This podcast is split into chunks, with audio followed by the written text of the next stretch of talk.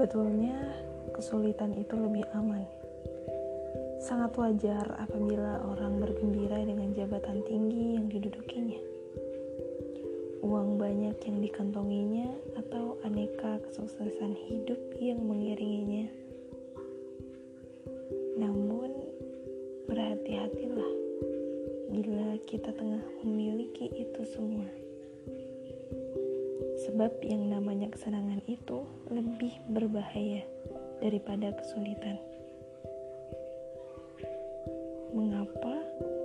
Di dalam kesenangan, nafsu biasanya akan lebih bebas beraksi. Saat memiliki banyak uang misalnya, kita lebih leluasa untuk membeli apa saja yang kita inginkan, yang tidak penting dan tidak bermanfaat pun dibeli dan dipamerkan.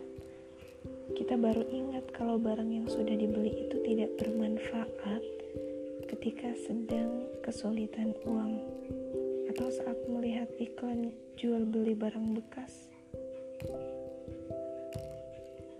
Begitu pula dengan gelar, jabatan, atau kedudukan. Bisa saja menjadi ujian yang melenakan. Sedang menjabat, kita merasa penting dan mulia, sehingga bisa dengan seenaknya memerintah dan memarahi orang lain. Namun ketika jabatan itu lepas, nafsu kita akan diam tidak berkutik.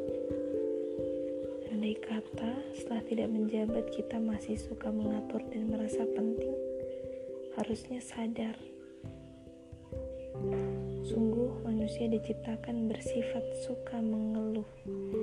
Apabila ditimpa kesusahan dia berkeluh kesah, dan apabila mendapat kebaikan harta dia menjadi kikir. Surat Al-Ma'arij. Ayat berikutnya mengungkapkan pengecualian bagi orang-orang yang setia melaksanakan sholat, bersedekah, meyakini hari pembalasan dan azab Allah, menepati janji dan selalu berbuat baik. Manusia diciptakan suka mengeluh. Namun, dalam menghadapi sebuah kesulitan, kita bisa curhat dan memohon pertolongan Allah. Misalnya, kita ketika sholat yakin bahwa Allah yang dapat menolong, karena Dia yang menciptakan dan menggerakkan semuanya. Tidak ada sesuatu pun yang dapat terjadi tanpa izinnya. Kesulitan lebih mudah jika kita bertobat dan mendekatkan diri kepada Allah daripada mendekatkan diri kepada kesenangan. Bagaimana tidak? Dalam kesenangan, nafsu pun menggelora. Ketika memperoleh pangkat dan jabatan ataupun harta, kita cenderung pelit dan lupa kepada Zat yang Maha Pemberi. Bila terhadap sesama makhluknya, yang semestinya kita tuh berbagi, kita akan beranggapan kalau semua itu merupakan hasil kerja keras sendiri.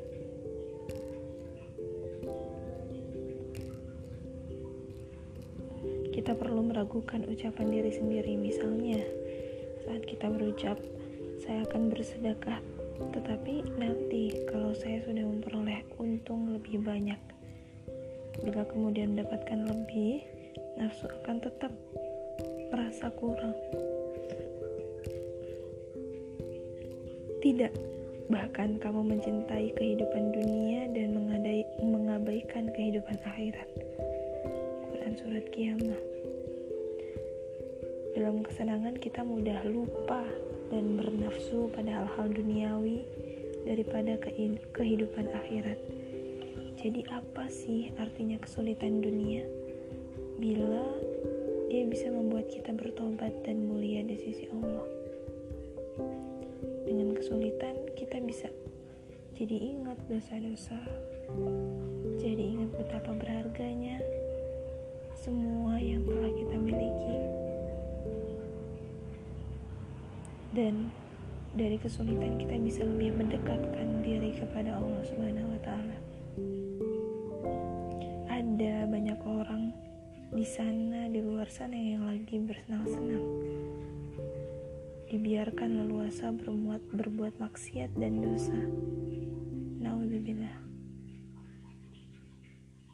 Lebih baik keadaan sulit yang mengantarkan kita kepada tobat dibandingkan kesenangannya yang membuat semakin jauh dari Allah. Keluh kesah menandakan kalau kita tidak rindu dengan takdirnya. Padahal bagi orang yang beriman, setiap takdir pasti baik.